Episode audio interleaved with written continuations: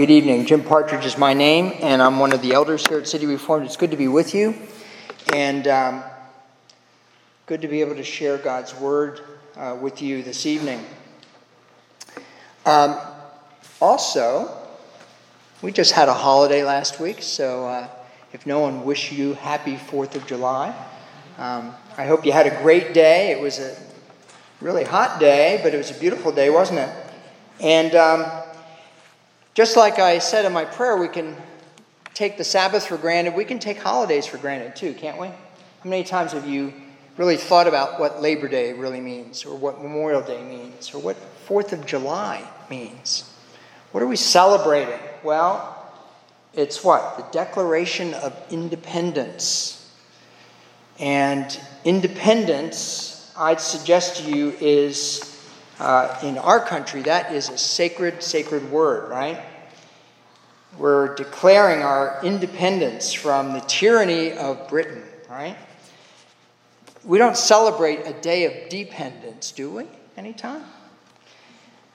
Independence is connected with freedom. It's viewed, I think, universally as, as a really positive thing. Uh, when I was a child, uh, we were a cat family. And uh, one Fourth of July, we had a litter of four kittens born on the Fourth of July.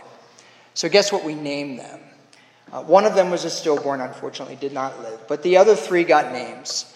Uh, the first one we called Decky for the Declaration of Independence. Second one was Betsy, of course, Betsy Ross, who supposedly formed our first flag. And the last one was Indy, Independence.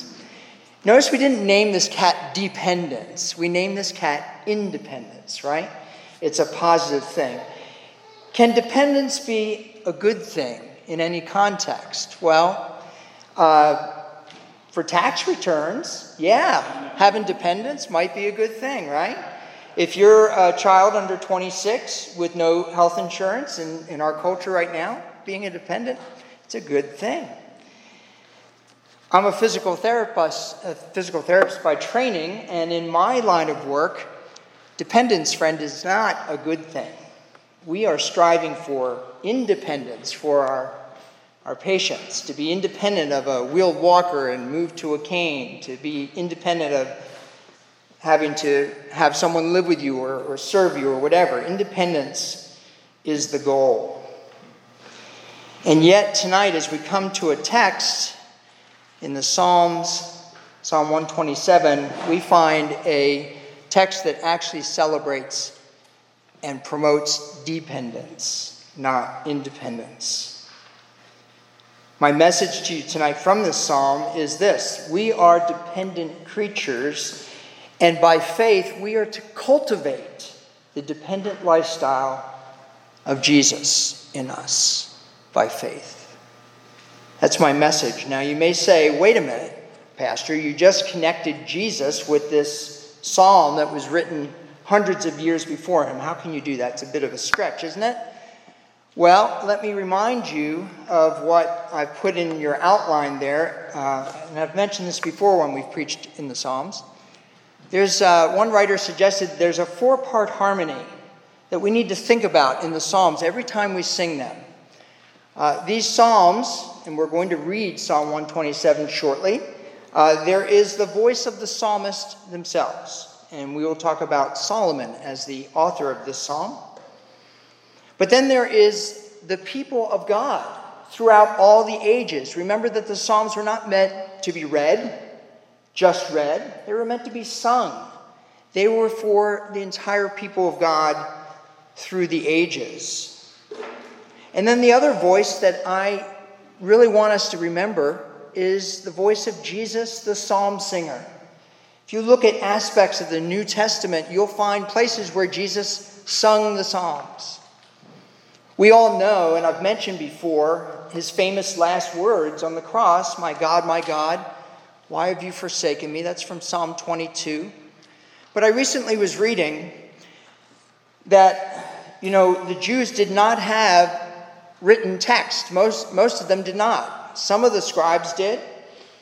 If you had a portion of the scriptures as an Old Testament saint, what you may have had was the, the Psalter. But so much of their discipleship in the Old Testament, friends, was oral, right? So they memorized the entire Psalter, many of them. And so it's been suggested that Jesus Christ on the cross, suffering for his people, was actually reciting the entire Psalter in his suffering. And we just got that little snippet of it, Psalm 22, in his passion. So that's the third voice. And then, of course, the fourth voice we all know is the, the modern day reader. And that's often all we think about. How does this psalm apply to my life? And I'm not saying that's a, uh, a concern you shouldn't have. You should have that. But remember, there's also the perspective of the psalmist, the people of God, and Jesus, the psalm singer. And the reason why I'm bringing it up is because we're going to make reference to how Jesus' teaching applies to this psalm. Enough introduction. Let's read Psalm 127. Um, I will do that now, and then we will respond with This is the word of the Lord. Thanks be to God. Psalm 127, a song of ascents of Solomon. Unless the Lord builds the house, those who build it labor in vain. Unless the Lord watches over the city, the watchman stays awake in vain. It is in vain that you rise up early and go late to rest, eating the bread of anxious toil, for he gives to his beloved sleep. Behold, children are a heritage from the Lord, the fruit of the womb a reward. Like arrows in the hand of a warrior are the children of one's youth. Blessed is the man who fills his quiver with them. He shall not be put to shame when he speaks with his enemies in the gate. This is the word of the Lord. Please pray with me.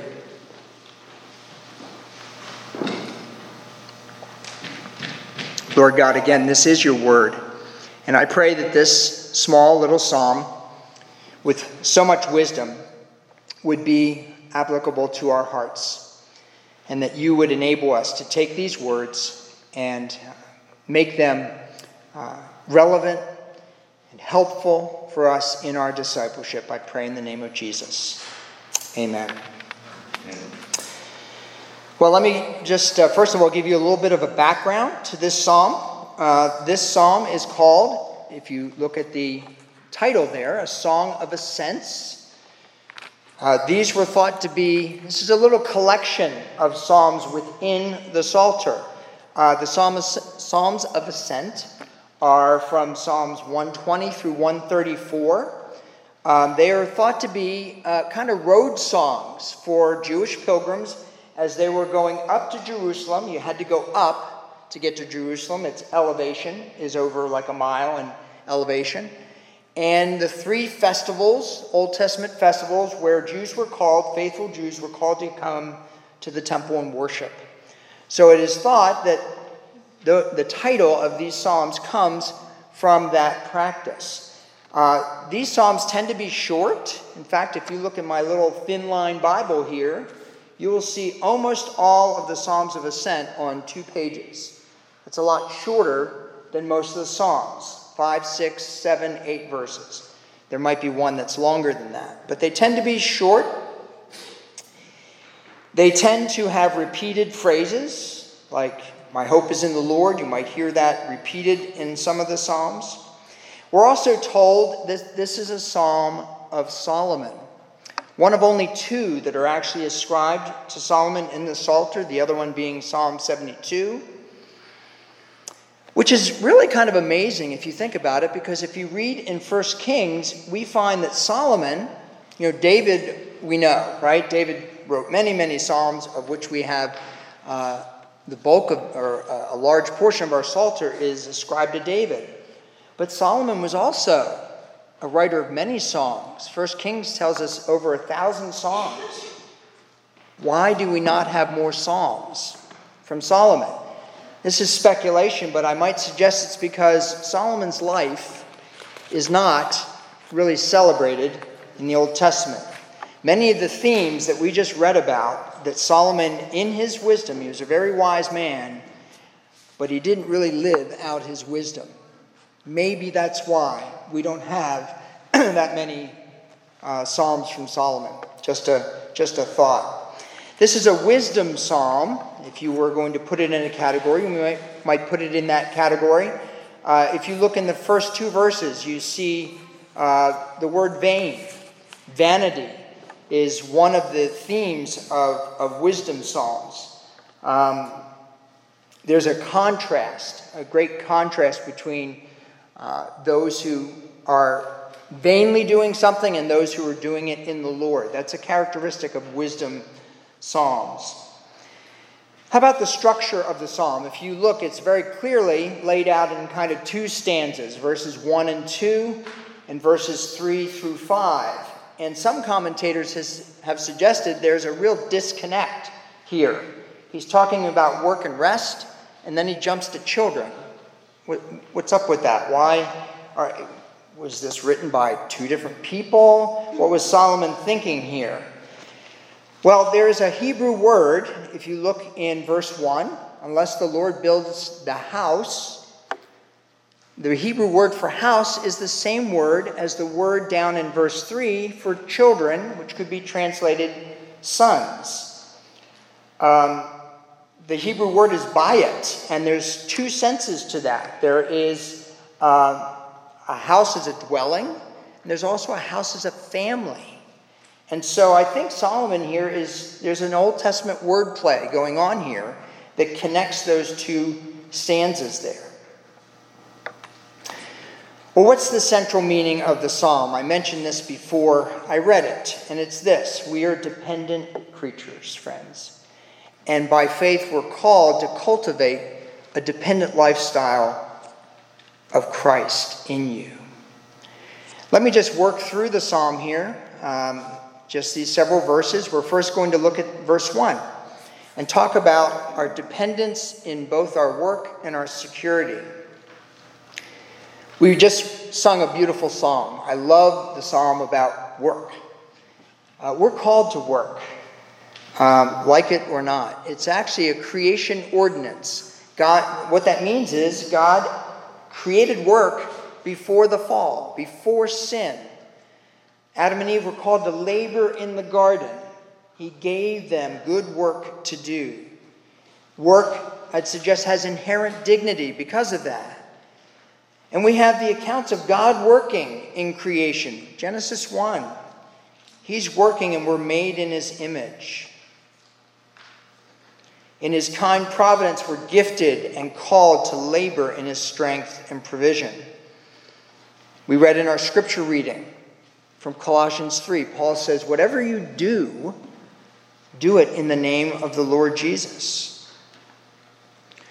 Well, Jesus himself, we know, labored long and hard in his work. What was his work? Well, we're told that he was a carpenter by trade, he worked with his hands. But he was also an itinerant preacher and healer.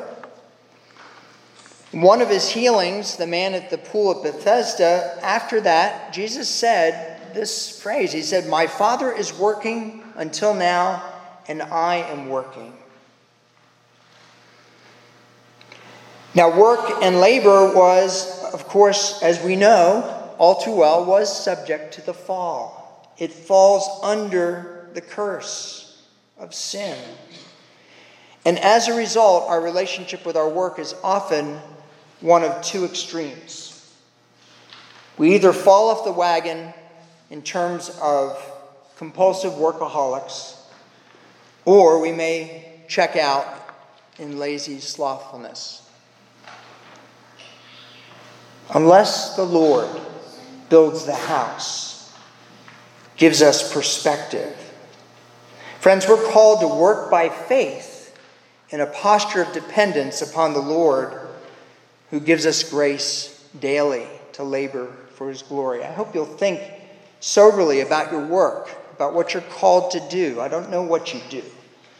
In my work as a physical therapist, I have to say all too often, I'm not thinking about God's calling me as a physical therapist and gifting me. It's a wonderful profession. I just want to say that. I am very thankful for this profession that I've been doing now for 35 plus years. I get to work with people in gaining the ability to walk and getting their life back. It's a wonderful thing. But I often get up on Monday morning and that's not what I'm thinking about. I'm thinking, man, I got to do this, this, and this. And I hate this paperwork and this electronic medical records is driving me nuts. Well, let's talk in verse 2. Let's talk about dependence in our rest. For friends, we are called to rest as well as work. And as I mentioned again in my prayer, the Lord Himself modeled this for us in the Sabbath. Let me just read Genesis 2 for you. These wonderful verses at the very end of His work of creation. This is what the scripture says the Lord did. And on the seventh day, God finished His work that He had done. And He rested on the seventh day from all His work that He had done. So God blessed the seventh day and made it holy, because on it God rested from all his work that he had done in creation. I think the writer wants us, wants us to get the point, right? God had done this work, and then he rested. The Sabbath is a wonderful modeling for us of rest.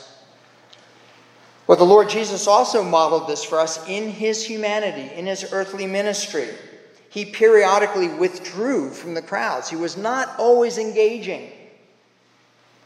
He often rose early to pray and to commune with his Father. And I'd suggest this is not what the psalm talks about when it says it's vain for you to rise early. Jesus was arising for a reason to commune and to pray. In Mark 6, which I've put most of these references I'm mentioning in your additional scriptures, if you look at Mark 6, 30 to 31, there's this instance in which the apostles who had been sent out by Jesus for ministry, they returned to Jesus. They told him all that they had done and taught, and he said to them, Come away by yourselves to a desolate place and rest a while. Not check out, rest from the work that I've given you to do. For many were coming and going, and they had no leisure even to eat.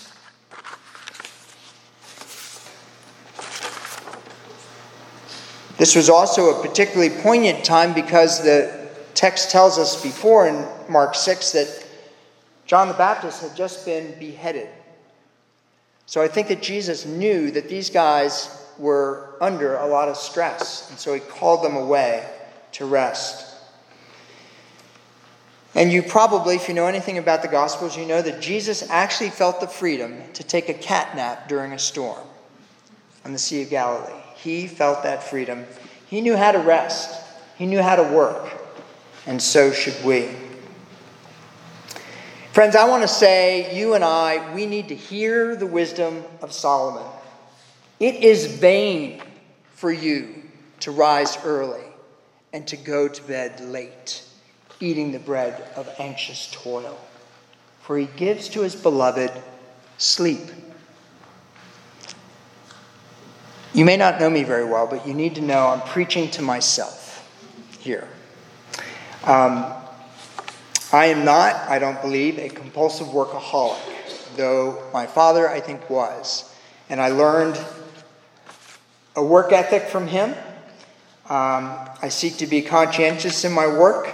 But when it comes to resting, I have to confess, I have not been a man of rest.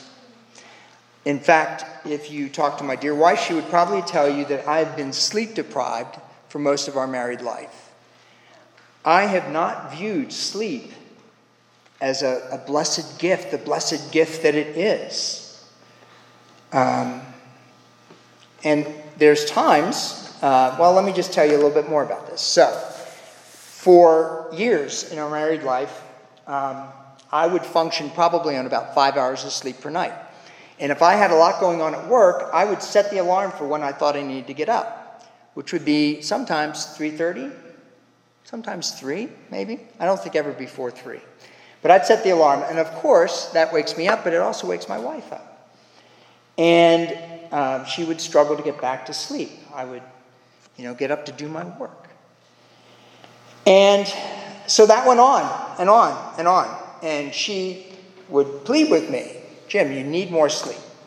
Um, she would quote to me Psalm 127 is vain for you. And I would quote back to her 2 Maccabees 3 sleep is from the devil. it was really a point in which I was not living by faith in that area of my life, clearly.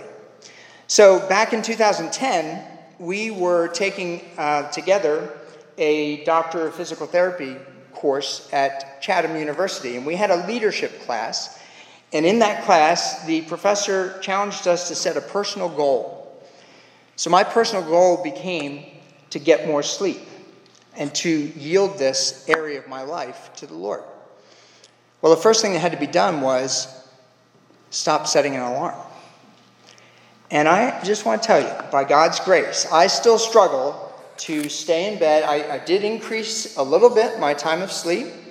Um, I don't get eight hours like they say you should, but I get more than five. But by God's grace, I've not had to set an alarm for the last eight years. The Lord has woken me up when I need to wake up, whether it's work or whatever. And I, it's an amazing thing. I ascribe it all to the Lord. My wife is very happy that she does not have an alarm going off at 3:30 in the morning. Um, she still wishes I get more sleep, and there are struggles even as I was preparing to preach. There was one day last week when um, I got up to go to the bathroom. I think it was like 4:30. I'd been in bed for five hours, and I had the strongest pull to think, I need to work on this sermon. and then I said, It is vain for you to get up early. And I went back to bed, and the Lord gave me some more sleep. Praise the Lord. Romans 14 23 tells us this is a really challenging little verse. Whatever is not from faith is sin. So when we're working in anxious toil, it's not by faith. That's sin. We need to repent of that. When we're not resting, when we're saying, Lord, you don't know my schedule, you don't know what I have to do, which is essentially what I used to say, functionally, that's sin. And we need to repent of that. Well, let's go down to the last part of the psalm here, verses 3 through 5, and talk about dependence in our parenting and in our relationships. The psalm now takes this famous turn and talks about the gift of children and family. You may be more familiar with these verses than the ones that we first read. I'll mention again, I think that dependence ties together these two stanzas of the song. Let's think about the gift of procreation. Men and women here know that while they are called to participate, there's not a whole lot that a man and woman do to create a child. It is the Lord who's responsible for the gift of procreation. And what he creates in verses 3 through 5, the gift of children, here's a little alliteration for you. Verse 3, it's a heritage, we're told. Verse 4, children are said to be a help to their parents. And in verse 5, blessed means happy, so they're a source of happiness as well. However, we tend to be cynical, don't we? And there's two other ages that you might add to that list if you're a parent. You might say children can be a heartache and they can be a headache. But that's not in the Psalms, so you don't have to believe that. And in fact, I'm going to say don't believe that because what this psalm gives us is a positive biblical view of how we should look at children. Children are a heritage, they're a help, they're happiness. And yet, that was not that was not the view of ancient cultures. Ancient cultures did not value children. The perspective of children as gifts and parents as dependent stewards of them, I'd suggest that this actually can be a great help for those of you who might be young parents. It was a help for me as a parent. My children are all grown now. But there's these extremes that we need to avoid. There's the laissez faire permissiveness of parenting that some people feel uh, is captured in our culture with Benjamin Spock teaching back in the 50s and 60s that, you know, Just let children do what they want to do, they'll turn out okay. Well, you have the other extreme of hovering helicopter parents. And I'd suggest that this perspective from this psalm gives us a third way. We are called to steward our children, to value them. Let me ask this question Are there other relationships that could be in view in this psalm? Are these verses just limited to nuclear families? What makes me think of this was a commentary that I read by Eugene Peterson. This is a pastor who has written a wonderful book on the Psalms of Ascent. And in his reflection on this psalm, he points out a link between the teaching of Jesus and our understanding of these verses. And if you look in your uh, additional scriptures, let's look at Mark, I'm sorry, it's Matthew 12, verses 46 to 50. Listen to the words of Jesus. While he was still speaking to the people, behold, his mother and his brothers stood outside asking to speak to him. But he replied to the man who told him, Who is my mother and, and who are my brothers? And stretching out his hand toward his disciples, he said, Here are my mother and my brothers. For whoever does the will of my Father in heaven is my brother and sister and mother. Could it be here that Jesus is actually expanding our view of intimate and personal relationships within the family of God and, and placing value on the cultivation of any relationship? We know that Jesus, as a single man, did not experience the blessing of procreation. But by the virtue of his redemption, friends, he now has a multitude of sons and daughters. He has a blessed heritage. And it may be a stretch, but I would suggest that even childless couples, single people, can have a blessed heritage in the cultivation of relationships. My good friend and prayer partner, uh, Tim Geiger, who lives now in Philadelphia, he and his wife uh, have a daughter. They were, by grace, given a daughter. They wanted to adopt um, another child. And they went through the, that whole process and they came really, really close to adopting another child. And yet, in the providence of God, it didn't work out. And Tim and Susan had acute disappointment. And yet, as they reflected on Tim's ministry at Harvest USA, and there are men in our church who have been greatly influenced by this brother, I could say to my friend, I said, Tim, you have a huge, huge heritage. You have many, many brothers in the faith, mainly men that he's worked with, who would ascribe their understanding of the gospel and their help with their sin due to his counsel. So I think the psalm can be understood to speak to relationships in general, not just family, not just nuclear family, relationships of any type. Be that as it may, relationships, friends, can be messy. We are dependent upon the grace of God to navigate relationships. Well, let me wrap this up. Jesus Christ, the psalm singer, lived this psalm in his humanity. He lived as a dependent creature.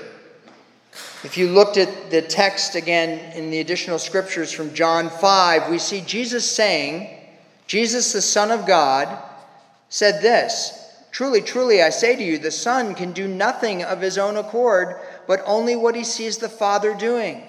For whatever, whatever the Father does, that the Son does likewise. I can do nothing on my own. Jesus was a dependent creature. He was dependent in his work of proclamation of the gospel. He was dependent in his resting, and he was dependent in all of his relationships. We see him in the Gospels compassionate with the broken, and yet honest with the proud and the unbelieving. And he was totally dependent on his relationship with his Father in his response to all people. Friends, if you are in Christ, You are in union by faith with this Jesus, and you too can sing and can live out this psalm and grow more into the dependent lifestyle of our Savior. To summarize, we can be dependent on our Savior and rejoice as we go about our work, seeking to glorify Him. Whatever you do in word or deed, do it all in the name of the Lord Jesus. We can also rest in faith, knowing who we are. We're the creature, He's the creator. He cares so much for us that He gave us this wonderful gift that takes up about a quarter to a third of our lifetime. It is vain for you to rise early and go to bed late to eat the bread of anxious toil. He gives his beloved sleep. And finally, we can steward our relationships, whether it be your nuclear family or those that God has given you in relationship work, neighbor, friend. We need to be dependent on Him to navigate those relationships, but then we can rejoice in Him as we and with one another as we look to each other as the gifts of God to us. Friends, you're a dependent creature, and you need to cultivate a dependent lifestyle of Jesus in you. Let me close before I pray with I just ran across this this morning. It's a little book by um, a 19th century pastor named Andrew Murray on humility, and it's really a wonderful summary of what I've just been preaching on. He says this As God is the ever living, ever present, ever acting one who upholds all things by the word of his power, and in whom all things exist, the relationship of the creature to God could only be one of unceasing, absolute, and universal dependence. As God, by his power, once created, so by that same power, God maintains every moment. The creature looks back to the origin and the first beginning of existence and acknowledges that it owes everything to God. In addition to this, the creature must accept that its main concern, its best asset, its only happiness, now and through all eternity, is to present itself an empty vessel in which God can dwell and demonstrate his power and goodness. The life God gives is not all at once, but moment by moment. Through the unceasing operation of his spirit and mighty power, humility, the place of entire dependence on God, is the first duty of the creature and the root of every good quality. Would you pray with me?